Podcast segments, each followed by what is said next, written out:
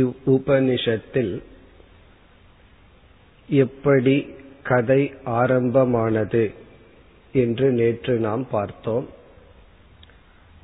நச்சிகேதன் யமலோகத்துக்கு செல்ல தயாராகும் பொழுது தன்னுடைய தந்தை, நான் உன்னை உண்மையில் யமலோகத்துக்கு அனுப்ப விரும்பவில்லை, என்னுடைய வார்த்தையை பொருட்படுத்த வேண்டாம் என்று அவர் கூறும் பொழுது, ஐந்தாவது மந்திரத்தில் நச்சிகேதன் உண்மையில் என்னை யமலோகத்திற்கு அனுப்ப விரும்ப மாட்டார் என்று தெரிந்தும், பிறகு ஆறாவது மந்திரத்தில் கூறுகின்றான், சத்தியம் என்பது நம்மால் கடைபிடிக்க வேண்டிய ஒரு முக்கியமான பண்பு. நம்முடைய முன்னோர்கள் சத்தியத்தை கடைபிடித்துத்தான் நற்கதியை அடைந்தார்கள். ஆகவே நான் கண்டிப்பாக யமலோகம் செல்ல வேண்டும் என்று தந்தையிடம் கூறுகின்றான். அனுபஷ்ய யதா பூர்வே பிரதிபஷ்ய ததா பரே. தன்னுடைய தந்தையிடம் கூறுகின்றான், நம்முடைய முன்னோர்கள் எப்படி வாழ்ந்தார்கள் என்று நீங்கள் பாருங்கள், இப்பொழுது இருப்பவர்கள் எப்படி வாழ்ந்து கொண்டிருக்கின்றார்கள் என்று பாருங்கள்.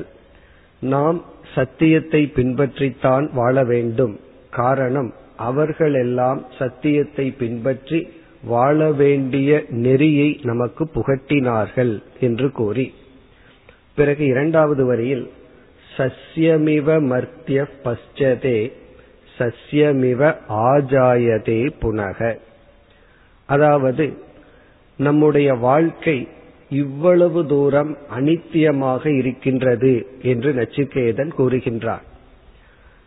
செடி கொடிகள் பயிர்கள் எப்படி தோன்றி குறுகிய காலத்தில் எப்படி மடிந்து விடுகின்றதோ, சஸ்யம் என்றால் சிறிய புல் போன்ற செடிகள் எப்படி தோன்றி அழிகின்றதோ, அதுபோல மனிதன் தோன்றி தோன்றி பிறக்கின்றான். இந்த அனித்தியமான உலகத்தில் நாம் சத்தியம் போன்ற தர்மத்தை பின்பற்றித்தான் நம்முடைய வாழ்க்கையை செம்மைப்படுத்த வேண்டும். ஆகவே உங்களுடைய வாக் பழிக்கட்டும் என்று தந்தையினுடைய சொற்படி நச்சிகேதன் யமலோகத்திற்கு செல்கின்றான். பிறகு ஏழாவது மந்திரத்தில் யமலோகத்திற்கு நச்சிகேதன் சென்று 3 நாட்கள் காத்திருந்து வெளியே இருக்கின்றான். யம தர்மராஜா வரும்பொழுது யமலோகத்தில் இருப்பவர்கள் யம தர்மராஜாவை நோக்கி சொல்வது போல் இந்த மந்திரம் அமைந்துள்ளது. வைஸ்வானர பிரவிசதி அதிதிர் பிராமணோ கிருஹான் தஸ்யைதாகும் சாந்திம் குர்வந்தி ஹர வைவஸ்வத உதகம். இந்த மந்திரத்தினுடைய சாராம்சம், யமலோகத்தில் இருப்பவர்கள் யம தர்மராஜாவிடம் கூறுகின்றார்கள், ஒரு நெருப்பை போல, நெருப்புக்கு உதாரணத்தை போல ஒரு அதிதி, ஒரு பிராமண அதிதி நம்முடைய இருப்பிடத்திற்கு வந்துள்ளான், அவனுக்கு செய்ய வேண்டிய மரியாதையை நீங்கள் செய்ய வேண்டும், கொடுக்க வேண்டிய மரியாதையை நீங்கள் கொடுக்க வேண்டும், அதற்காக நீரை கொண்டு வந்து நீங்கள் அவனுக்கு செய்ய வேண்டிய அதிதி பூஜையை செய்யுங்கள் என்று யம தர்மராஜாவிடம் கூறுகின்றார்கள், யார்? யமலோகத்தில் இருப்பவர்கள். பிறகு அதற்கு அடுத்த மந்திரத்தில், 8வது மந்திரத்தினுடைய சாராம்சம், ஒரு கால் நம்முடைய வீட்டுக்கு அதிதி வந்து அவர்களை நாம் முறையாக கவனிக்கவில்லை என்றால் எப்படிப்பட்ட பாபம் நமக்கு ஏற்படும் என்று யமலோகத்தில் இருப்பவர்கள் கூறுகின்றார்கள். இது அதிதி பூஜா, நம் வீட்டுக்கு வந்த விருந்தினர்களை நன்கு பாதுகாக்க வேண்டும், அவர்களை போற்ற வேண்டும் என்ற பண்பானது இதிலிருந்து போதிக்கப்படுகின்றது. அதாவது ஒருவர் வீட்டுக்கு வருகின்றார், அவருக்கு முறையான இடமும் முறையான உணவும் கொடுக்க வேண்டும்.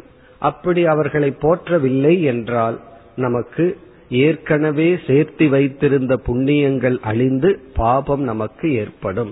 அதுதான் இந்த மந்திரத்தினுடைய சாராம்சம்.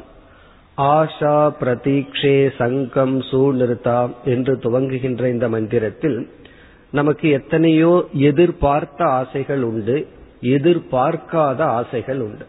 பொதுவா நல்லது நடக்க வேண்டும் அப்படின்னு ஒரு ஆசை, இந்த நல்லது நடக்க வேண்டும் என்கின்ற எதிர்பார்ப்பு, பிறகு சத்சங்கத்தினால் வந்த புண்ணியம், நன்கு நாம் பேசியதினால் வந்த புண்ணியம், யாகம் செய்த புண்ணியம், சமுதாய சேவை செய்த புண்ணியம், இவைகளெல்லாம் அழிந்துவிடும்.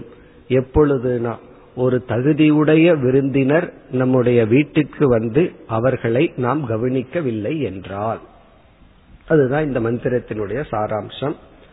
இனி நம்ம அடுத்த மந்திரத்திற்கு சென்றால், இந்த 9வது மந்திரத்தில் தான் யம தர்மராஜா பேசுகின்றார். இப்ப இதில் என்ன சொல்கின்றார்?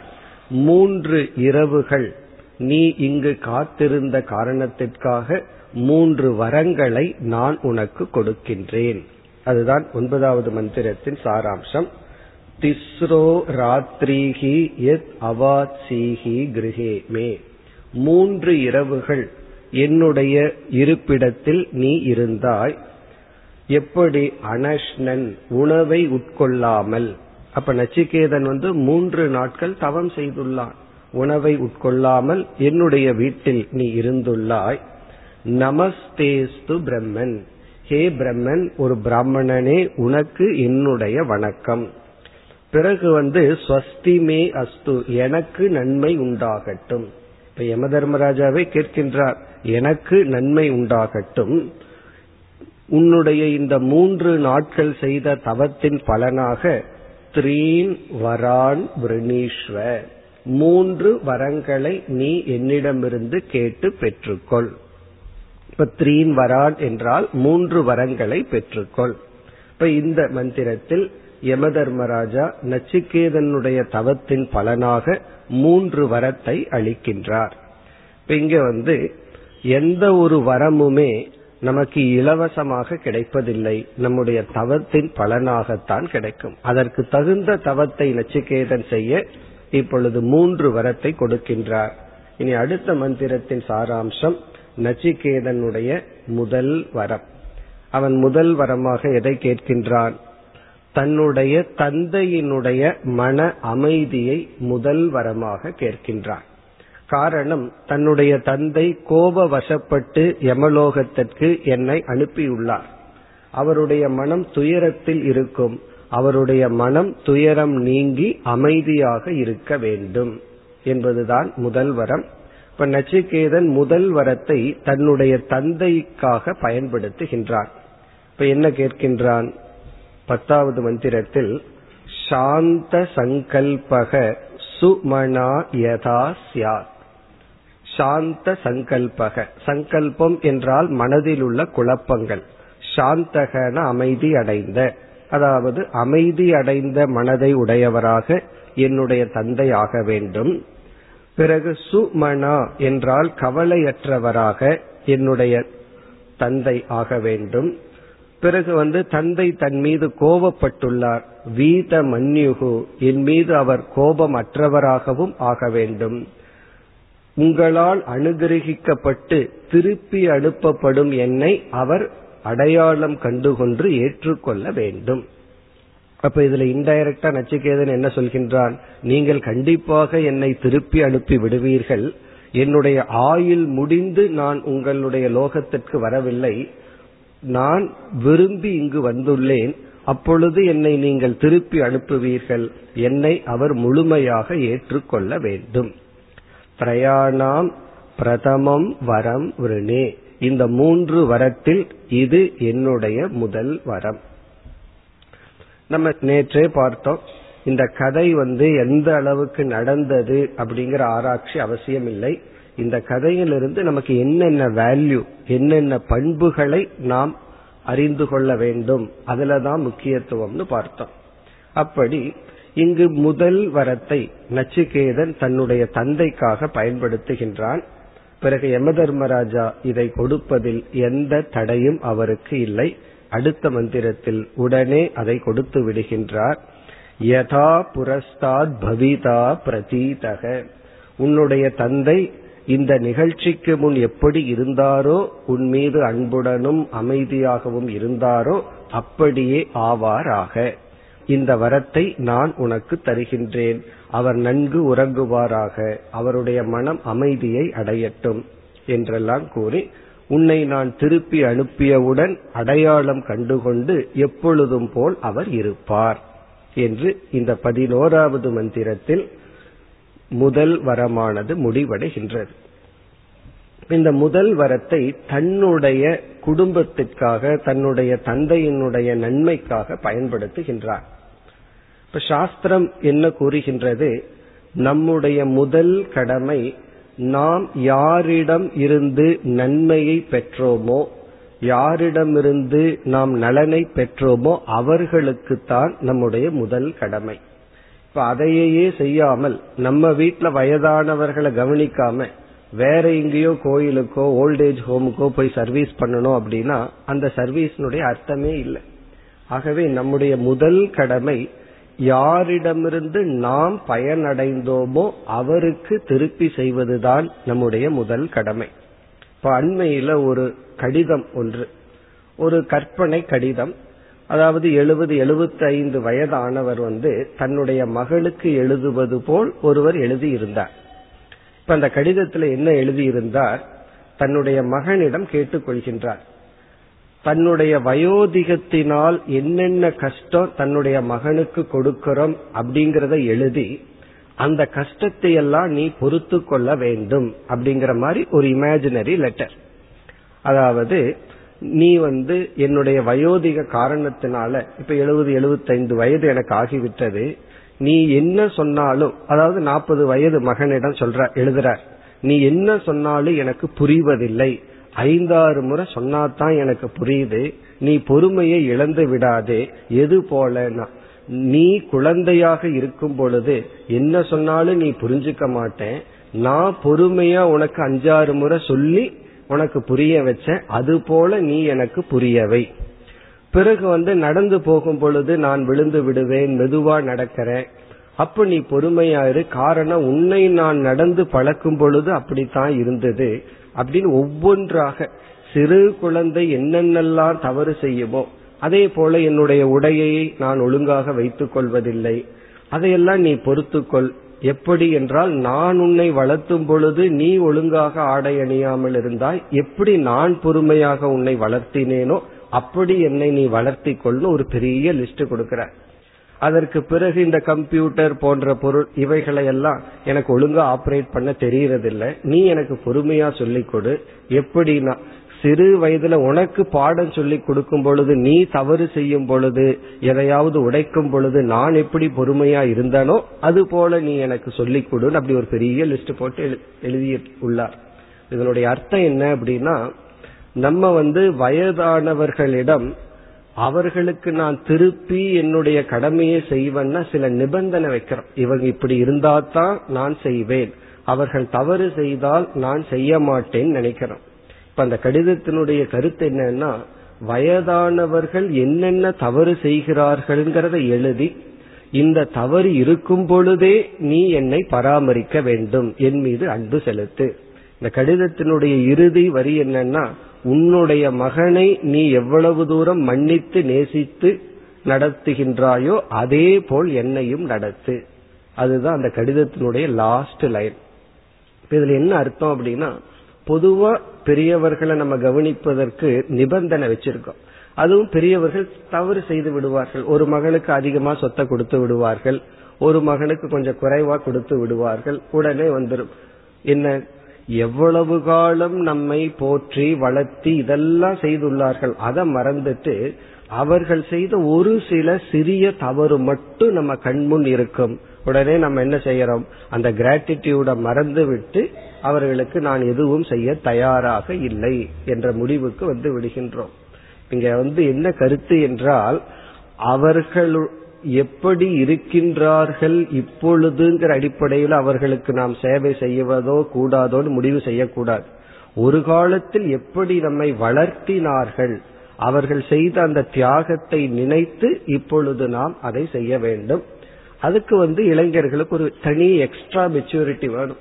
அவர்கள் இப்பொழுது குழந்தையை போல எப்படி உடல் வலிவு அற்று விட்டதோ அதே போல அவர்களுடைய இன்டலெக்ட், அறிவும் சிந்திக்கின்ற திறனை இழந்து விட்டது, கண்டிப்பாக சில முடிவில் மற்றதிலும் தவறு செய்வார்கள், அதை நாம் மன்னித்து பொருட்படுத்தாமல் அந்த நன்றி உணர்வு நமக்கு இருக்க வேண்டும் அப்படிங்கறது ஒரு கிராட்டிடியூட், அந்த உணர்வுடன் அவர்களுக்கு நாம் சேவை செய்ய வேண்டும். அதுதான் முதல் வரத்திலிருந்து நமக்கு கிடைக்கின்ற பாடம். வயதானவர்கள் கண்டிப்பாக தவறு செய்வார்கள். ஏன்னா எந்த இளைஞர்களை கேட்டாலும் அவங்களுக்குன்னு ஒரு லாஜிக் இருக்கு. இப்படி தப்பு செய்கிறார்கள், இந்த மாதிரி ப்ராப்பரா சமமா சொத்தை பிரிச்சு கொடுக்கல, நான் இப்படி அவர்களுக்கு சேவை செய்வது. ஆனா லாஜிக்கா தான் இருக்கும், அவர்கள் அந்த தவறும் செய்திருக்கலாம். ஆனால் இங்கு என்ன நாம் பாடம் கற்றுக்கொள்ள வேண்டும் என்றால், அந்த தவறு அவர்கள் செய்திருந்தாலும் நம்முடைய கடமை அவர்களை போற்றுவது. அதுதான் இந்த முதல் வரத்திலிருந்து நாம் எடுத்துக்கொள்ள வேண்டிய பண்பு. இப்ப வயது ஆனவர்கள் அறிவில் தவறு செய்தாலும், அவர்கள் சில தர்மப்படி இல்லாமல் இருந்தாலும், நம்மை வளர்த்தி ஆளாக்கி அந்த நன்றி உணர்வை கண்டிப்பாக நாம் வெளிப்படுத்த வேண்டும்.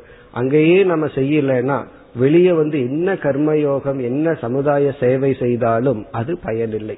சேரிட்டி பிகின்ஸ் அட் ஹோம் சொல்வார்கள். வீட்டில் இருக்கிறவங்களை பட்டினி போட்டு வெளியே வந்து அன்னதானம் செய்து என்ன பலன்? அல்லது இறந்ததற்கு பிறகு அவர்களுக்கு எதெல்லாம் பிடிக்குமோ அதெல்லாம் படைச்சு என்ன பலன்? ஏன்னா அதெல்லாம் நமக்காக படைச்சுக்கிறோம். உண்மையிலே உயிரோடு இருக்கும் பொழுது அவர்கள் என்ன தவறு செய்தாலும், எந்த விதத்தில் நமக்கு கஷ்டத்தை கொடுத்தாலும் அதை பொருட்படுத்தாமல் செய்வதுதான் இந்த முதல் வரத்திலிருந்து நாம் அறிந்து கொள்ள வேண்டிய பண்பு.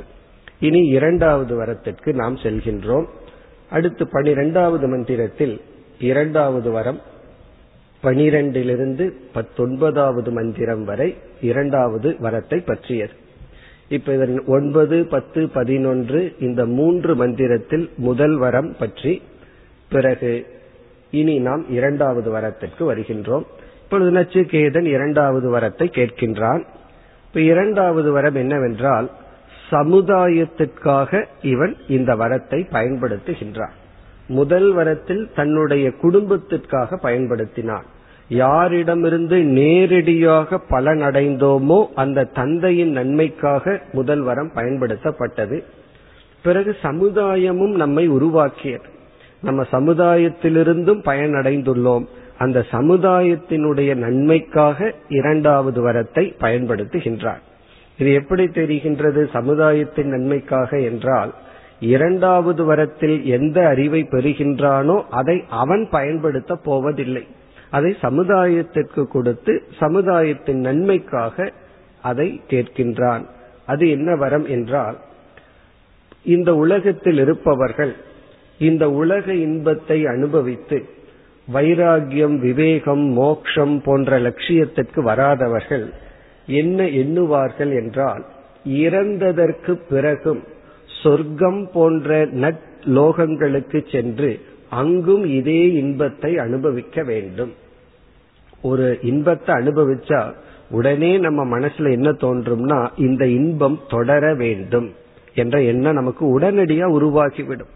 அப்படி இகலோகத்தில இன்பத்தை அனுபவிக்கின்ற நாம் இறந்ததற்கு பிறகும் நல்ல லோகத்திற்கு சென்று அங்கும் இன்பத்தை அனுபவிக்க வேண்டும் அப்படிங்கிறது சாதாரண மனிதர்களுடைய மனதில் இருக்கின்ற விருப்பம்.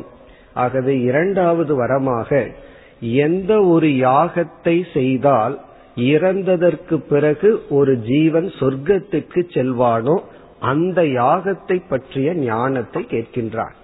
இப்ப இரண்டாவது வரம் வந்து, இறந்ததற்கு பிறகு ஒருவன் நற்லோகங்களுக்கு சென்று, குறிப்பாக சொர்க்கலோகத்திற்கு சென்று அங்கு சுகமாக ஜீவித்து இருக்க எந்த ஒரு யாகம் சாதனமோ அதை பற்றிய ஞானத்தை கொடுங்கள்.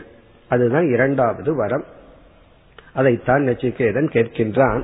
இந்த 12, 13 இந்த 2 மந்திரங்களில் நச்சிகேதன் யமதர்மராஜாவிடம் சொர்க்கத்திற்கு அழைத்து செல்லும் யாகத்தை பற்றிய ஞானம் வரமாக கேட்கப்படுகின்றது.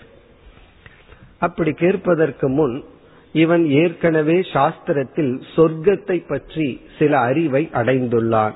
அந்த சொர்க்கத்தை வர்ணித்து இப்படிப்பட்ட சொர்க்கத்திற்கு அழைத்து செல்லும் யாகத்தை பற்றிய ஞானம் தேவை என்று கேட்கின்றான்.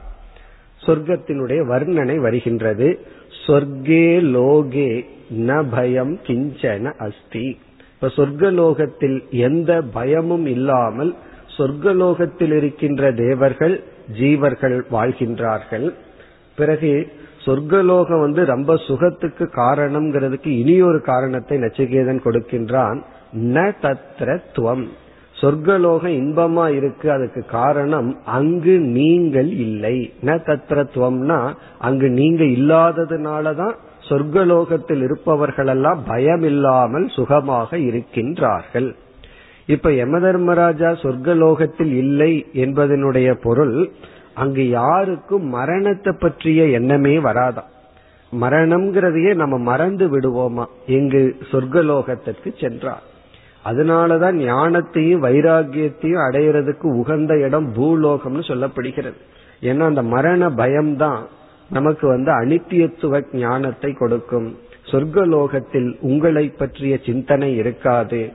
பிறகு ந ஜரையா பிபேதி, மனித லோகத்துல ஒரு ஜீவன் உடல் எடுத்தா அது மாறிக்கொண்டே இருக்கின்றது. பிறகு வயோதிகம்னு ஒரு காலத்துல இன்பமா இருக்கும், உடல் ஆரோக்கியமா இருக்கும் பொழுது, பிறகு வயதான காலத்துல பார்த்தோம்னா அதிக டைம் துன்பத்திலேயே செல்கின்றது. ஏன்னா விதவிதமான நோய், முன்ன விதவிதமான இடத்துல போய் வாழ்ந்துட்டு இருந்தா, கடைசி காலத்துல பார்த்தோம் அப்படின்னா பல பேர் திங்கக்கிழமை இந்த டாக்டர் கிட்ட அப்பாயின்மெண்ட், செவ்வாய்க்கிழமை இந்த டாக்டர் சொல்லி 7 நாள் 7 டாக்டர் கிட்ட அப்பாயின்மெண்ட் தான்.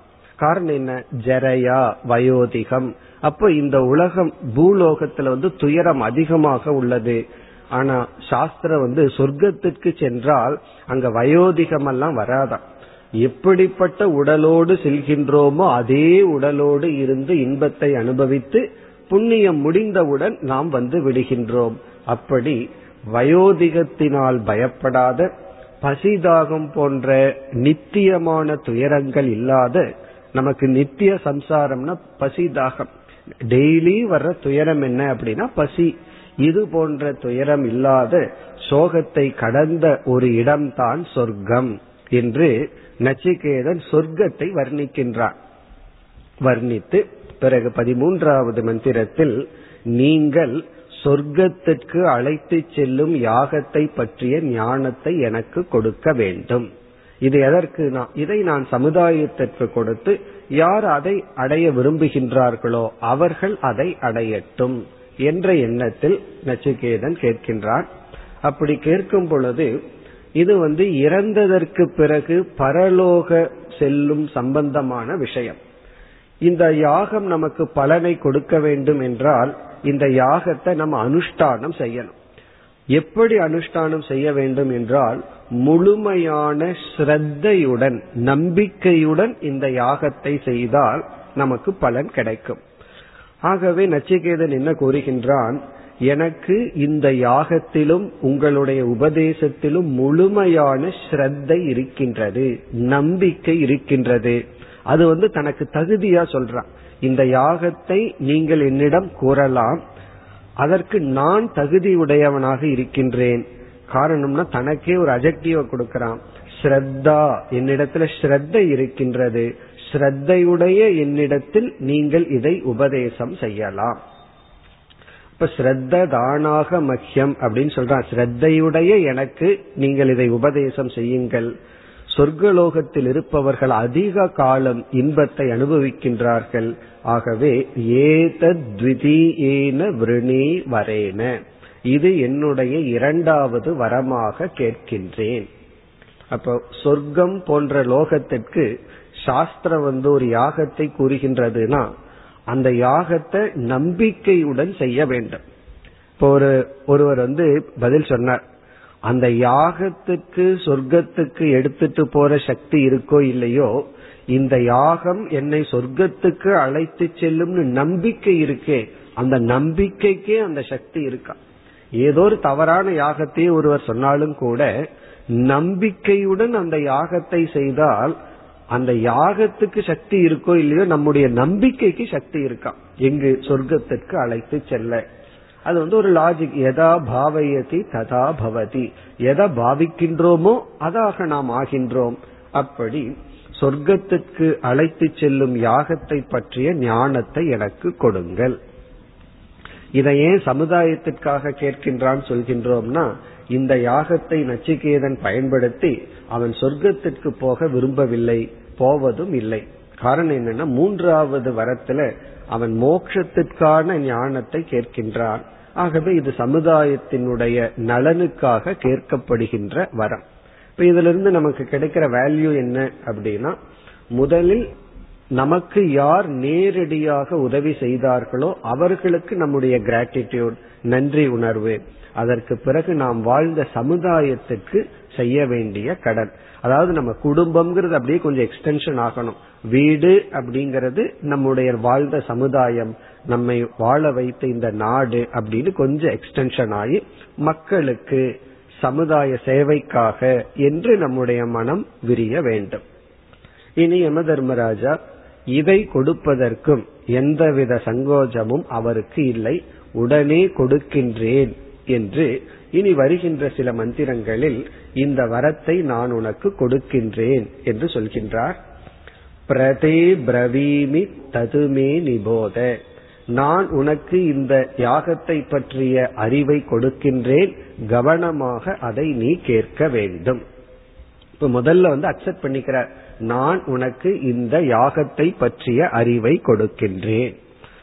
பிறகு அடுத்தது என்ன சொல்றார், கவனமாக நீ இதை கேட்க வேண்டும் அப்படின்னு சொல்லி நச்சிகேதனுடைய கவனத்தை சற்று எடுக்கின்றார். பிறகு என்ன செய்கின்றார், இந்த யாகத்தினுடைய பெருமை, இந்த யாகத்தை செய்தால் அடையக்கூடிய லோகத்தினுடைய பெருமையை எல்லாம் கூறி, இங்கு நச்சிகேதன் கேட்டதோ சொர்க்கம் என்கின்ற லோகத்திற்கு செல்லும் யாகத்தை பற்றி அறிவுதான். ஆனா யம தர்மராஜா என்ன பண்றார், ஒரு படி மேலே சென்று சொர்க்கலோகத்தை காட்டிலும் அதிகமான இன்பத்தை கொடுக்கின்ற லோகம் பிரம்மலோகம்னு சாஸ்திரத்துல சொல்லப்படுகிறது.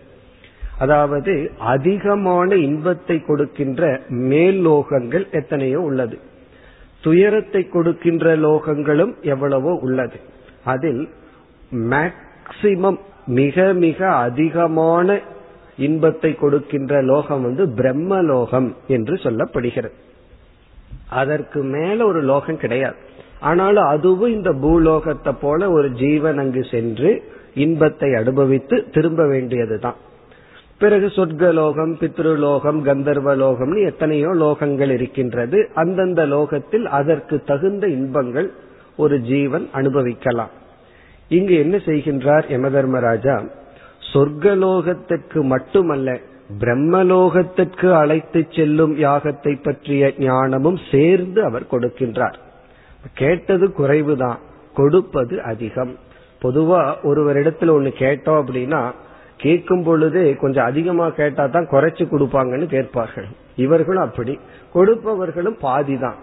ஆனா இங்க ஆப்போசிட்டா இருக்கு. இவனோ சொர்க்கத்துக்கான யாகத்தை பற்றிய ஞானத்தை கேட்க, யம தர்மராஜா அதற்கு மேல் ஒரு படியாக பிரம்மலோகத்திற்கு செல்லும் யாகத்தை பற்றிய ஞானமும் சேர்ந்து கொடுக்கின்றார். பிறகு எந்த கர்மம் சொர்க்கத்திற்கு நம்மை அழைத்து செல்லும், எந்த கர்மம் பிரம்மலோகத்திற்கு அழைத்து செல்லும் என்றால், வெறும் உடல் அளவில் யாகம் செய்தால், வாச்சிக காயிக கர்மமாக செய்யப்படுகின்ற யாகம் நம்மை சொர்க்கத்திற்கு அழைத்து செல்லும். அந்த கர்மத்துடன் தியானமும் கலந்திருந்தால், தியானம் கலக்கும் பொழுது அந்த கர்மத்திற்கு சக்தி அதிகரித்து அது நம்மை பிரம்மலோகத்திற்கு எடுத்து செல்லும். இப்ப இத கர்ம உபாசனா சமுச்சயம் என்று சாஸ்திரம் கூறும். உபாசனை என்றால் தியானம், கர்ம என்றால் யாகம், ஹோமம் போன்ற செயல். இந்த யாகத்துடன் தியானமும் கலந்து அந்த யாகத்தை நாம் மேற்கொண்டால் நம்ம பிரம்மலோகம் வரை செல்லலாம். தியானத்திற்கு அவ்வளவு சக்தி உண்டு. அதையும் சேர்ந்து இவர் உபதேசம் செய்கின்றார். இப்ப தியானம் என்று கூறினால் அதுல 3 அங்கங்கள் வந்துவிடும். தியானம் செய்பவன் யாரை தியானிக்கின்றான், எதன் மூலமாக தியானிக்கின்றான் அப்படின்னு தியானத்துல 3 அங்கம். உபாசக உபாசகன், 2வது உபாசிய தேவதா, 3வது ஆலம்பனம். உபாசகன்னா தியானம் செய்பவன், உபாசிய தேவதா அப்படின்னா யாரை தியானிக்கின்றோம். ஆலம்பனம் என்றால் எதன் துணை கொண்டு தியானிக்கின்றோம். என்ன, ஒரு உபாசகன் ஒரு உபாசிய தேவதையை தியானிக்கும் பொழுது அவனுக்கு ஒரு துணை தேவைப்படுகிறது. இந்த தேவதைகள் எல்லாம் பரோட்சம், கண்ணுக்கு தெரியாதவர்கள். இப்ப சூரிய தேவன் அப்படின்னு சொன்னா அது வந்து கண்ணுக்கு தெரிபவர் அல்ல, தெரிஞ்சிட்டா உடனே நேரடியா அவரை பார்த்து தியானிக்கலாம். அவருக்கு ஒரு ஸ்தானம் வேண்டும், இந்த இடத்தில் அந்த சூரிய தேவனை தியானிக்க வேண்டும், இந்த இடத்தில் வாயு தேவனை தியானிக்க வேண்டும், அப்படியெல்லாம். அவ்விதம் இங்கு யார் தியானத்திற்குரிய தேவதை என்று கேட்கும் பொழுது இது வந்து சாதாரண தியானம் அல்ல, நம் மனதை விரிவுபடுத்தும் ஒரு தியானம். இங்கு யம தர்மராஜா குறிப்பிடுகின்ற தேவதை வந்து விராட் என்று அழைக்கப்படுகிறது. விராட் என்றால் நாம் பார்த்து அனுபவிக்கின்ற இந்த ஸ்தூல பிரபஞ்சமே தியானத்திற்குரிய விஷயம். விராட் அப்படின்னா எதையெல்லாம் நம்ம பார்க்கிறோமோ அந்த அனைத்தும் சேர்ந்து நம்ம தியானத்திற்குரிய விஷயம் ஆகிறது. அப்படின்னா ஸ்தூல உலகாக இருக்கின்ற இறைவன் தான் தியானத்திற்குரிய விஷயம். அதுதான் தேவதை, விராட் தேவதை, சமஷ்டி ஸ்தூல அபிமானி தேவதா. இனி எதன் துணை கொண்டு தியானிப்பது அப்படின்னா, பஞ்சபூதத்துல முதல் பூதம், கண்ணுக்கு தெரிகின்ற முதல் பூதம் வந்து அக்னி தேவன், அக்னிங்கிற பூதம். காரணம் என்னன்னா அதுதான் முதல் முதல் நம்மால ரெகக்னைஸ் பண்ணிக்க கூடிய தேவதை, அதாவது பூதம். யாரை தியானிக்கின்றோம்? ஸ்தூலமான இந்த உலகத்துக்கு அதிபதியான தேவதையை தியானிக்கின்றோம். ஆகவே அந்த ஸ்தூலமான அக்னி தான் ஆலம்பனம். ஆலம்பனம்னா எதன் துணை கொண்டு வழிபடுகின்றோமோ அதற்கு பெயர் ஆலம்பனம். இப்ப சிவன் அப்படிங்கிற ஒரு தத்துவத்தை வழிபடுவதற்கு லிங்கம் வைக்கிறோம், அந்த லிங்கத்தை ஆலம்பனம்னு சொல்றோம். தட்சிணாமூர்த்தி அறிவுக்குரிய கடவுள் அப்படிங்கிற ஒரு தத்துவத்தை தியானிக்கும் பொழுது அதற்குரிய ஒரு உருவம் இருக்கின்றது, அது ஆலம்பனம். சின்முத்திரையுடன் ஒரு உருவத்தை நம்ம தியானிக்கும் பொழுது அது ஆலம்பனம்னு சொல்றோம். அப்படி அக்னிதான் ஆலம்பனம். நெருப்பை நாம் ஆலம்பனமாக வைத்துக்கொண்டு அந்த நெருப்புல எதை பார்க்க வேண்டும்? இந்த சமஷ்டி, சமஷ்டின முழுமையாக இருக்கின்ற இந்த ஸ்தூல உலகத்திற்கு அதிபதியாக இருக்கின்ற இறைவனை தியானித்தல். இதெல்லாம் இந்த மந்திரத்துல சொல்ற, அதாவது பிரதே பிரவீமி ததுமே நிபோத, ஹே நச்சிகேதா நான் சொல்வதை சற்று கவனமாக கேள். நான் வந்து நீ கேட்ட சொர்க்கத்திற்கான சாதனையை மட்டும் கொடுக்கவில்லை, அனந்த லோகாப்தி முடிவற்ற மேலான லோகத்திற்கான பிரம்மலோகத்திற்கான யாகத்தை நான் உனக்கு உபதேசம் செய்கின்றேன். அந்த அக்னியை உன்னுடைய மனதில் வைத்து நீ தியானம் செய்ய வேண்டும் என்று கூறுகின்றார். பிறகு 15வது மந்திரத்தில் யம தர்மராஜா நச்சிகேதனுக்கு என்ன அறிவை கொடுத்தார் என்று மட்டும் சொல்லப்படுகின்றது. ஆனா இங்கு விளக்கம் வரவில்லை, இந்த யாகத்தை எப்படி செய்ய வேண்டும் அப்படிங்கிற விளக்கம் வரவில்லை. காரணம் வந்து இது ஞான காண்டம், கர்ம காண்டம் அல்ல. ஆனா கர்ம காண்டத்தில் அந்த விளக்கம் உள்ளது. இப்ப மிக சுருக்கமா ஒரே மந்திரத்துல அந்த யாகத்துக்கான ஞானத்தை, எப்படி யாகம் செய்ய வேண்டும், எப்படி தியானிக்க வேண்டும் என்ற அறிவை நச்சிகேதனுக்கு யம தர்மராஜா கொடுத்தார். அவ்வளவுதான் இங்கு வந்துள்ளது. அதாவது வந்து செங்கற்கள் வச்சுதான் அந்த ஹோம குண்டத்தை கட்டணும். எவ்வளவு செங்கற்களை வைக்க வேண்டும், எப்படி வைக்க வேண்டும், எவ்விதத்தில் இந்த யாகத்தை செய்ய வேண்டும் போன்ற அறிவை யம தர்மராஜா நச்சிகேதனுக்கு கொடுத்தார். ஆனா இங்க டீட்டெயில் எல்லாம் கிடையாது, எவ்வளவு செங்கற்கள்ங்கிற டீட்டெயில் கிடையாது, எப்படி யாக குண்டம் அமைக்க வேண்டும்ங்கிற இதெல்லாம் இங்கு சொல்லப்படவில்லை. ஆனால் அதையெல்லாம் சொன்னார். பிறகு நச்சிகேதன் என்ன செய்தானா, எப்படி யம தர்மராஜா கூறினாரோ அதை உடனே அப்படியே நச்சிகேதன் திரும்பவும் கூறினான். சஜாபி தத் பிரத்யவதத் யதோக்தம், அதாவது குரு என்ன சொன்னாரோ அதை உடனே அவ்விதமே திருப்பி நச்சிகேதன் கூறினார்.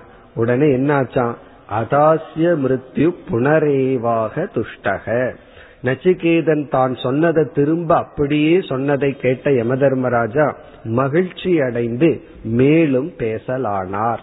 இப்ப இந்த மந்திரம் இடையில உபனிஷத் பேசுது. இதுவரைக்கும் நச்சிகேதனும் யம தர்மராஜாவும் பேசிக்கொண்டிருந்தார்கள். இடையில உபனிஷத் என்ன பேசுகின்றது? யம தர்மராஜா நச்சிகேதனுக்கு இந்த யாகத்தை பற்றிய அறிவை புகட்ட, நச்சிகேதனும் திருப்பி அவ்விதமே கூற, மகிழ்ச்சி அடைந்த யம தர்மராஜா மீண்டும் திரும்ப கூறினார். அவர் என்ன கூறினாராம்? 16வது மந்திரத்தில் தம் அப்ரவீத் பிரியமானோ மகாத்மா. யம தர்மராஜாவை உபனிஷத் மகாத்மா என்று அழைக்கின்றது. அந்த மகாத்மாவான யம தர்மராஜா மகிழ்ச்சி அடைந்து திரும்ப கூறினார்.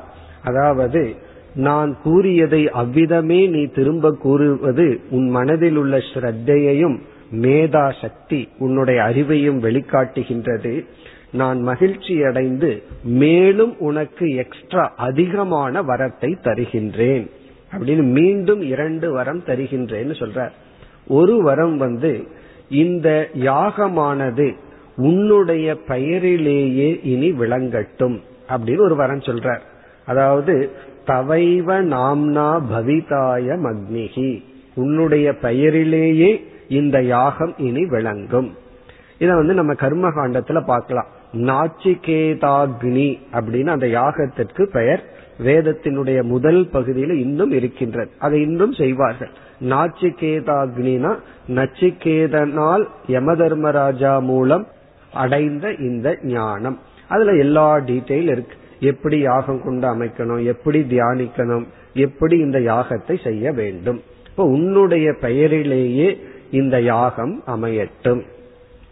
என்ன இப்பெல்லாம் நம்ம பார்க்கிறோம், அவரவர்களுடைய பெயர்ல எல்லாம் இருக்கணுங்கிற ஒரு ஆசை இருக்கு. ஒரு ஸ்ட்ரீட் ஆகட்டும், நகரம் ஆகட்டும், எல்லாம் தன்னுடைய பெயர்ல இருக்கணும்னு ஒரு மோகம். அதனால யம தர்மராஜா சொல்றார், உன்னுடைய பெயரிலேயே இந்த யாகம் இருக்கும். பிறகு இனி ஒரு வரம், ஸ்ருங்காம்ச அநேக ரூபாம் கிருகான, ஒரு விலை மதிக்க முடியாத ஆபரணத்தை உனக்கு நான் தருகின்றேன். ஒரு செயின் தன்னிடம் இருக்கு, தங்கத்திலான ஒரு ஆபரணம், அதையும் அன்பளிப்பாக தருகின்றேன் என்று கூறுகின்றார்.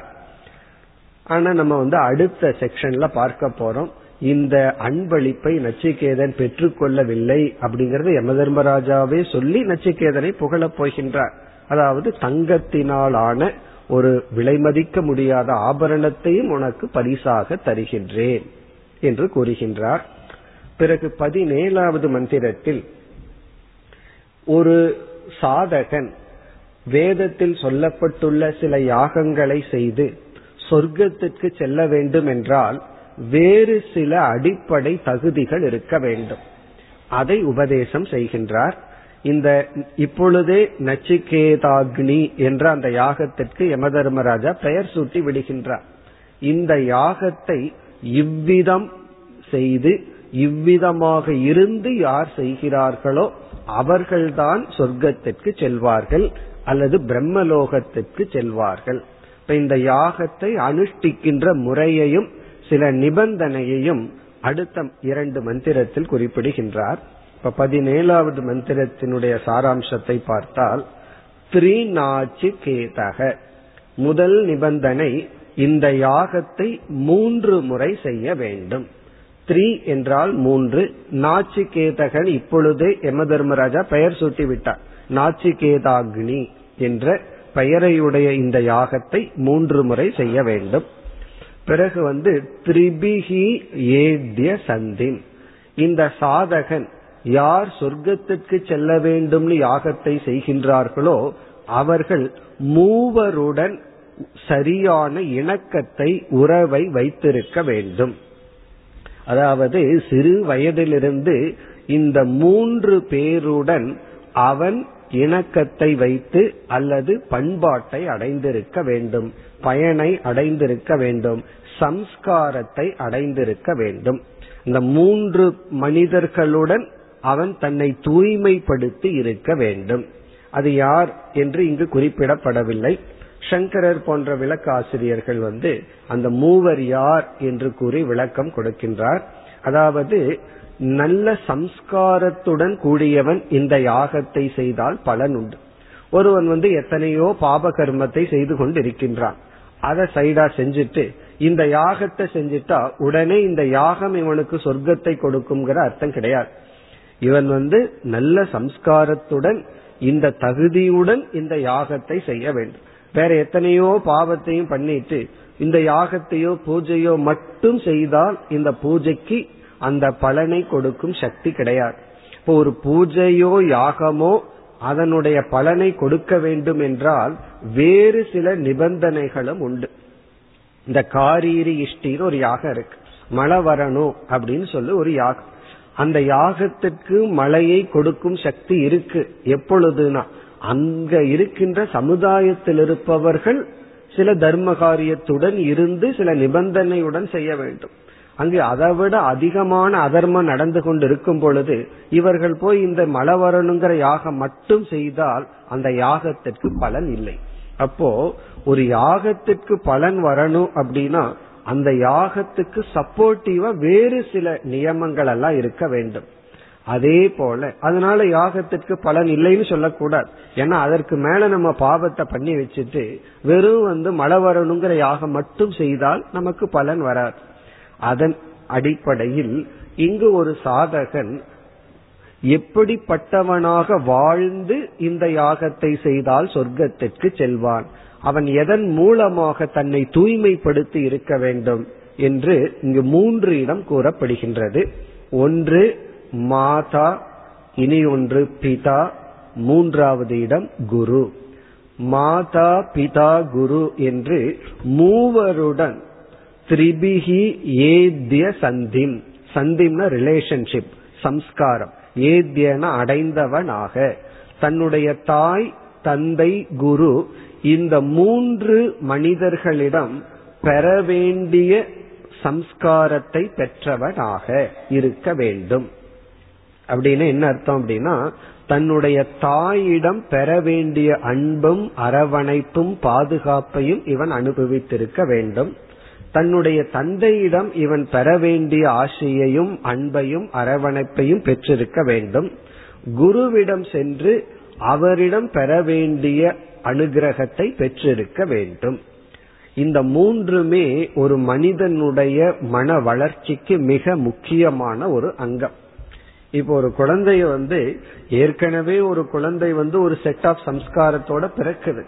அந்த பிறந்த குழந்தை இந்த உலகத்துல எப்படி வாழ ஆரம்பிக்குதுன்னா புதிய ஸ்கிரிப்ட் அப்படின்னு சைக்காலஜில சொல்வார். ஸ்கிரிப்ட்னா ஏற்கனவே உள்ள எழுதப்பட்டது, அது அவ்வளவு சுலபமா மாற்ற முடியாதான். அந்த ஸ்கிரிப்ட் இந்த மூவரால் எழுதப்படுகின்றது அப்படின்னு சொல்லப்படுகிறது. அதாவது ஸ்கிரிப்ட்னா நம்ம இந்த உலகத்துல எப்படி வாழ போறோம், எப்படிப்பட்ட பழக்க வழக்கத்துடன் குணத்துடன் வாழ போறோம்ங்கிறத யார் எழுதுகின்றார்கள்னா நம்ம எரியாமல் நம்முடைய மனதில் எழுதுபவர்கள் இந்த 3 பேர் தான். தாய், பிறகு தந்தை, பிறகு ஆசிரியர். இப்ப எப்படிப்பட்ட தாய் தந்தை ஆசிரியர் ஒருவருக்கு கிடைத்துள்ளாருங்கிற அடிப்படையில தான் அந்த குழந்தையினுடைய வாழ்க்கை முறை வாழ்க்கை தரம் அமைகின்றது. அப்ப இங்க இந்த 3 ஒரு ஜீவன் சம்ஸ்காரத்தை அடைந்திருந்து இந்த யாகத்தை செய்தால் இவனுக்கு சொர்க்கம் என்ற பலன் கிடைக்கின்றது. இதுல தாய், அந்த தாயிடம் அடைய வேண்டிய சம்ஸ்காரம் என்ன என்றால் இந்த குழந்தை இந்த உலகத்துக்கு வந்தவுடனே முதலில் அனுபவிப்பது பயமும் பாதுகாப்பு இன்மையும். அதுதான் இந்த உலகம் ரொம்ப பெருசா இருக்கு. அதுக்கு முதல்ல அந்த குழந்தைக்கு நான் வேறு இந்த உலகம் வேறுங்கிற அறிவு இருக்காது. தனக்கு பசிச்சது அப்படின்னு சொன்னா இந்த வாயில உணவு போட்டா தான் பசி நீங்கும்னு தெரியாது. பசியில குழந்தை என்ன பண்ணுவான், யாராவது வாய் பெருசா இருந்தா அங்க கைய கொண்டு போய் வைக்குமா. காரணம் என்னன்னா அதுக்கு தெரியாது. உண்மையா அது பிரம்ம ஞானியா இருக்கு. அதாவது எல்லாமே சமஷ்டியா இருக்கு. தான் வேறுபட்டவன், இந்த உலகத்திலிருந்து இந்த உடல் வேறானதுங்கிற ஞானம் கிடையாது. எப்பொழுது அந்த ஞானம் வருகின்றதோ ஒரு 10வது மாதத்திலிருந்து 11வது மாதத்துலதான் அந்த அறிவே வருதான். இந்த உடல் வேறு, இந்த உலகம் வேறு அப்படிங்கிற டிவிஷன் வருதான். அப்படி வந்தவுடன் அந்த குழந்தைக்கு முதலில் வருவது பயம், பாதுகாப்பு இன்மை. அதை நீக்குவதுதான் தாயினுடைய கடமை. பிறகு பழக்க வழக்கங்கள், தூய்மை, நல்ல எண்ணங்கள் இதெல்லாம் தாயிடமிருந்து முதலில் பெற்றிருக்க வேண்டும். பிறகு தந்தையிடம், தாய் தந்தையை அறிமுகப்படுத்த தந்தை வந்து குருவை அறிமுகப்படுத்துவார். இது இன்னைக்கு அதான் நடக்குது. அப்பா தானே எஜுகேஷனுக்கு ஸ்கூலுக்கெல்லாம் எடுத்துட்டு அலைவது, எந்த ஸ்கூல்ல படிக்கிறதுங்கிறது தந்தை முடிவெடுத்து அவன் வந்து ஆசிரியரிடம் செல்கின்றான். ஆசிரியரிடம் சென்று ஒழுக்கத்தை பற்றிய ஞானம், பிறகு எந்த பிரான்ச் ஆஃப் சயின்ஸ் எதை பற்றி அறிவை அடைகின்றோமோ அதை நாம் அடைதல். அப்போ ஒருவன் வந்து இந்த மூவரிடம் பெற வேண்டிய சம்ஸ்காரத்தை பெற்றிருக்க வேண்டும். பிறகு ஒரு கேள்வி வரலாம், சில ஜீவனுக்கு தாய் தந்தை சிறு வயதிலேயே இழந்திருக்கலாம், இப்ப அவர்களுக்கு என்ன கதி அப்படின்னா, அதை வந்து குரு டேக் கேர் பண்ணிக்கிடுவான். ஆசிரியர் என்ன செய்யணும், ஒரு குழந்தைக்கு சரியான தாயிடமிருந்து அன்பு கிடைக்கவில்லை என்றால் அந்த குரு வந்து டெம்பரரியா தாயினுடைய ரோலை எடுத்துட்டு அவனுக்கு அந்த சம்ஸ்காரத்தை கொடுக்கணும்.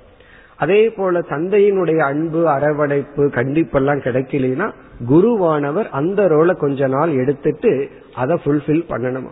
அதனால வந்து இயற்கையா தாய் தந்தை இழந்திருந்தாலும் எந்த ஜீவனுக்கு குரு அப்படிங்கறதுல சாய்ஸ் இருக்கு, அவன் அதுல வந்து ஃபுல்ஃபில் செய்து கொள்ள வேண்டும்.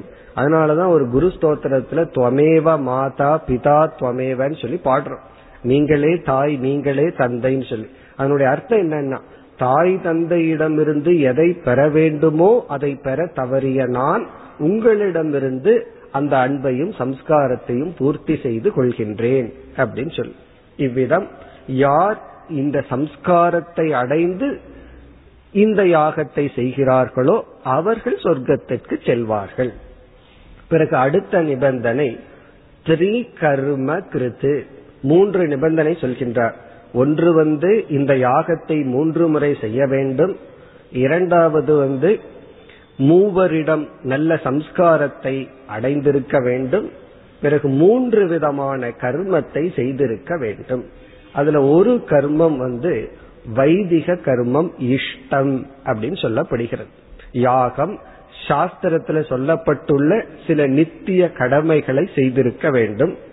இரண்டாவது அத்தியனம், படித்திருக்க வேண்டும். தர்மசாஸ்திரத்தை பற்றிய ஞானம் இவனுக்கு இருந்து அதை அனுஷ்டானம் செய்திருக்க வேண்டும். மூன்றாவது தானம், நம்மால் முடிந்ததை மற்றவர்களுக்கு பகிர்ந்திருக்க வேண்டும்.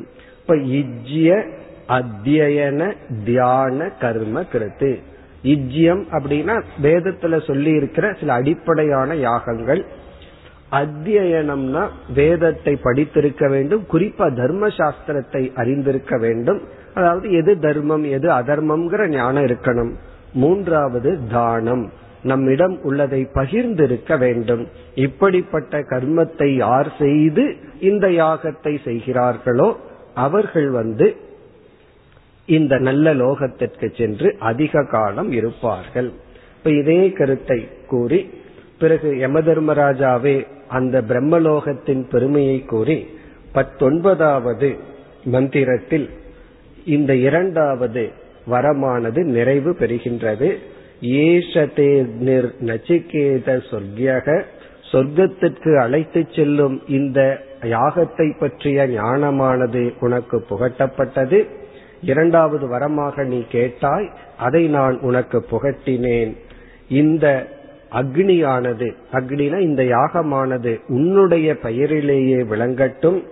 ஏதம் அக்னிம் தவைவ நாம்னா பிரவக்ஷந்தி ஜனாசக, வருங்கால சந்ததிகள் இந்த யாகத்தை உன்னுடைய பெயரிலேயே அழைப்பார்கள் என்று கூறி, திருத்தீயம் வரம் நச்சிகேதோ விரணீஸ்வ, ஹே நச்சிகேதா 3வது வரத்தை இப்பொழுது நீ கேட்க வேண்டும். நமக்கு வந்து இந்த முதல் பகுதியில இந்த 19வது மந்திரம் வரை இன்ட்ரோடக்ஷன் தான்.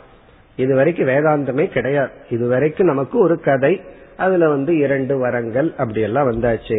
இனி 3வது வரம், இதிலிருந்து தான் உபனிஷத் உண்மையில் ஆரம்பம் ஆகின்ற. கேனோபனிஷத்துல எல்லாம் பார்த்தோம்னா முதல் மந்திரமே கேள்வி, கேனேஷிதம் பதிதம்னு ஆரம்பிச்சாச்சு.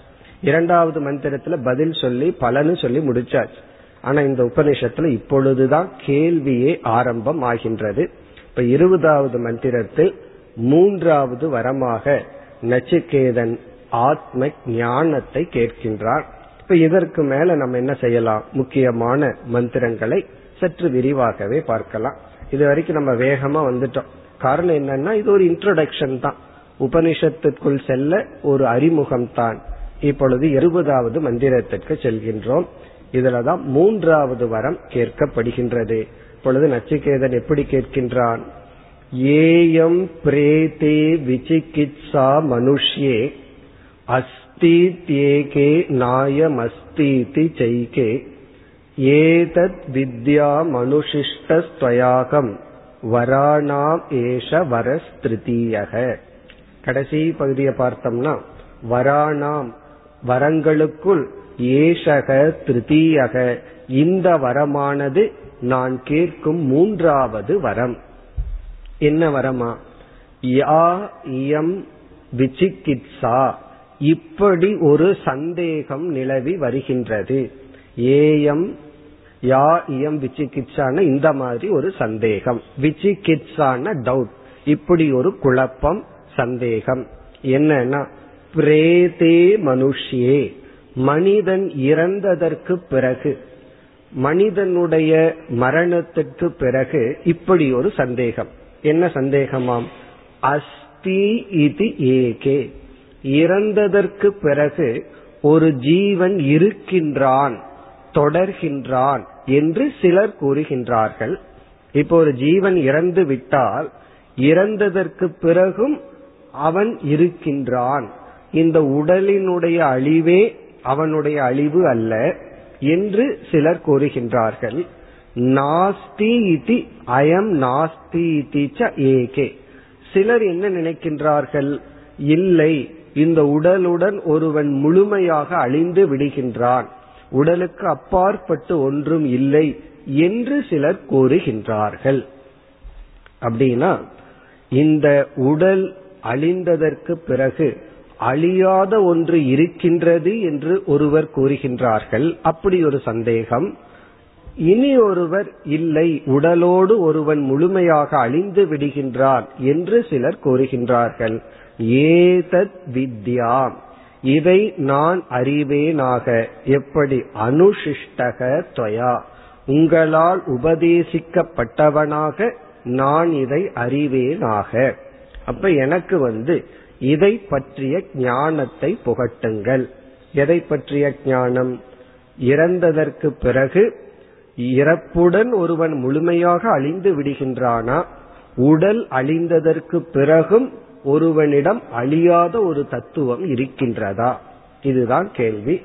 இதை நீங்கள் உபதேசிப்பவராக நான் அறிந்து கொள்ள விரும்புகின்றேன். இந்த கேள்வியை நம்ம என்ன சுருக்கமா பார்க்கலாம். இந்த உடலை சாஸ்திரம் அனாத்மா என்று அழைக்கின்றது. இந்த உடலை அனாத்மா என்ற சொல்லில் அழைக்கின்றது. இந்த உடலுக்குள் அழியாத ஒரு தத்துவம் இருக்கின்றது, அதை ஆத்மா என்று அழைக்கின்றது. அதனுடைய தன்மை என்னங்கிறதெல்லாம் நம்ம வேதாந்தத்துல தான் படிக்க போறோம். இப்ப அழியாத ஒன்றை ஆத்மா என்றும், அழிகின்ற இந்த உடலை அனாத்மா என்றும் சாஸ்திரம் அழைக்கின்றது. அப்ப கேள்வியை என்ன நம்ம புரிந்து கொள்ளலாம்? ஆத்மா அஸ்திவா நவா, ஆத்மா என்ற ஒன்று இருக்கிறதா இல்லையா, அதான் முதல் கேள்வி. ஏன்னா நம்ம ஏதோ ஆத்மான்னு ஒன்னு அறிமுகப்படுத்திட்டோம், ஒரு சொல்ல அறிமுகப்படுத்திட்டோம். இப்போ உடல் அப்படிங்கிற சொல்லுக்கு அர்த்தம் நமக்கு தெரியும். இப்போ சரீரம், பாடி அப்படிங்கிற வார்த்தைக்கு நமக்கு அர்த்தம் புரியும், காரணம் அதை நம்ம பார்க்கிறோம். ஆத்மா அப்படிங்கிற சொல்ல அறிமுகப்படுத்தி இருக்கிறமே தவிர அப்படி ஒரு பொருளை நம்ம பார்க்கல. அப்ப நமக்கு ஆப்ஜெக்ட்ல வேர்டு தான் இருக்கு, வார்த்தை தான் நம்ம கிட்ட இருக்கே தவிர அதற்குரிய பொருளை நம்ம பார்க்கல. என்னமோ அப்படி ஒரு சொல்லுதான் நம்ம கேள்விப்படுறோம் சாஸ்திரத்திலிருந்து. அப்ப முதல் கேள்வி, அப்படி ஒரு பொருள் இருக்கா, சொல்லுடன் அதற்குரிய பொருளும் இருக்கா? என்ன பொருளே இல்லாம நம்மளாக கற்பனை பண்ணி ஒரு வார்த்தையை சொல்லலாமே, அப்படி இருக்கா? இல்ல உண்மையிலேயே ஆத்மானு ஒரு வஸ்து இருக்கின்றதா? எப்படி? உடலுக்கு அப்பாற்பட்டு. இந்த ஆத்மாங்கிறது கைதான் அப்படின்னு சொன்னா அது உடலுக்குள்ளேயே போயிடும். உடலினுடைய ஒரு அங்கமாக இருந்தா அது உடல்ங்கிற வார்த்தைக்குள்ளேயே அடங்கிவிடும். இப்போ உடலுக்கு அப்பாற்பட்டு, உடலில் அங்கமாக இல்லாமல், உடலிலிருந்து வேறுபட்டு ஆத்மா என்ற ஒரு தத்துவம் இருக்கின்றதா? இப்ப நச்சிகேதன் என்ன சொல்றா? இருக்கின்றது என்று சிலர் சொல்கின்றார்கள், இல்லை என்று சிலர் சொல்கின்றார்கள். அதனால எனக்கு குழப்பமாக இருக்கின்றது, இதை பற்றி அறிவு எனக்கு இல்லை. இது முதல் கேள்வி, ஆத்மா அஸ்திவா நவா, அதாவது ஆத்மா இருக்கிறதா இல்லையா அப்படிங்கிறது ஃபர்ஸ்ட். இரண்டாவது கேள்வி அஸ்தி சேத், இருக்கிறது என்றால், இல்லைன்னா ஒரு பிரச்சனை இல்லை, இல்லையா அதுக்கு மேல பேசுறதுக்கு ஒண்ணும் கிடையாது. ஒரு கால் இருந்தால் ஆத்மாவின் சொரூபம் என்ன, அது எப்படி இருக்கின்றது, அதுவும் கொஞ்ச நாள் கழிச்சு அழியிற மாதிரி இருக்கா, அதுவும் ஜடமா மாறுகின்றதா, அல்லது எப்படித்தான் அது இருக்கின்றது. அப்ப இந்த உபனிஷத்தினுடைய கேள்வி ஆத்மா இருக்கின்றதா இல்லையா, இருந்தால் எப்படி இருக்கின்றது. ஆத்மனக சொரூபக கக, ஆத்மாவினுடைய சொரூபம் என்ன, இதுதான் கேள்வி. இப்ப இந்த கேள்வியை கேட்கும் பொழுது இந்த விஷயத்தில் மனிதர்களிடத்தில் சந்தேகம் நிலவி வருகின்றது என்று நச்சிகேதன் கூறி, இந்த சந்தேகத்திற்கு நீங்கள் தீர்வு எனக்கு கொடுக்க வேண்டும். இப்ப இதுதான் கேள்வி. இந்த கேள்வியையே நம்ம இன்னும் சற்று விசாரித்து இதற்குள் இருக்கிற சில நுணுக்கமான கருத்தை பார்க்க வேண்டும். பிறகு உடனடியாக யம தர்மராஜா பதில் சொல்ல போவது கிடையாது. இந்த கேள்வி கேட்டவுடனே எப்படி 2 வரத்தை கேட்டவுடன் கொடுத்தாரோ அப்படி யம தர்மராஜா கொடுக்க போவதில்லை. இந்த கேள்விக்கு உரிய பதிலை யம தர்மராஜா சொல்வதற்கு முன் அந்த பதிலை வாங்க தகுதி இருக்கின்றதா என்று சோதித்து பார்க்க போகின்றார். அதாவது இந்த சில பேர் கேள்வியை கேட்டு விடுவார்கள், கேட்கறதுக்கு அறிவு இருக்கும், ஆனா புரிஞ்சுக்கிறதுக்கு ஞானம் இருக்காது. இப்ப நம்ம என்ன பண்ணணும், அந்த புரிந்து கொள்வதற்கு தகுதி இருக்கின்றதான்னு முதல்ல பார்க்கணும். இப்ப நச்சிகேதனுக்கு ஆத்ம ஞானத்தை கொடுப்பதற்கு தகுதி இருக்கின்றதா, அதாவது வாங்கும் தகுதி அவனுக்கு இருக்கின்றதான்னு சோதித்து பார்க்க போகின்றார். சில சோதனைகள் எல்லாம் வைக்க போகின்றார். பிறகு அந்த சோதனையிலிருந்து நச்சிகேதன் மீள போகின்றான், மீண்டு சிஷ்யனாக இருக்க போகின்றான். இப்ப இனி வரும் பகுதியில ஒரு சிஷ்யனுக்குரிய தகுதிகள் மிக அழகாக இந்த உபனிஷத்தில் வர்ணிக்கப்படுகிறது. ஒரு சிஷ்யனுக்கு எப்படிப்பட்ட தகுதிகள் இருக்க வேண்டும், அதெல்லாம் இனி வர இருக்கின்றது. நாளை நாம் தொடரலாம். ஓம் பூர்ணமதః பூர்ணமிதம் பூர்ணாத் பூர்ணமுதச்யதே பூர்ணஸ்ய பூர்ணமாதாய பூர்ணமேவாவசிஷ்யதே. ஓம் சாந்தி சாந்தி சாந்தி.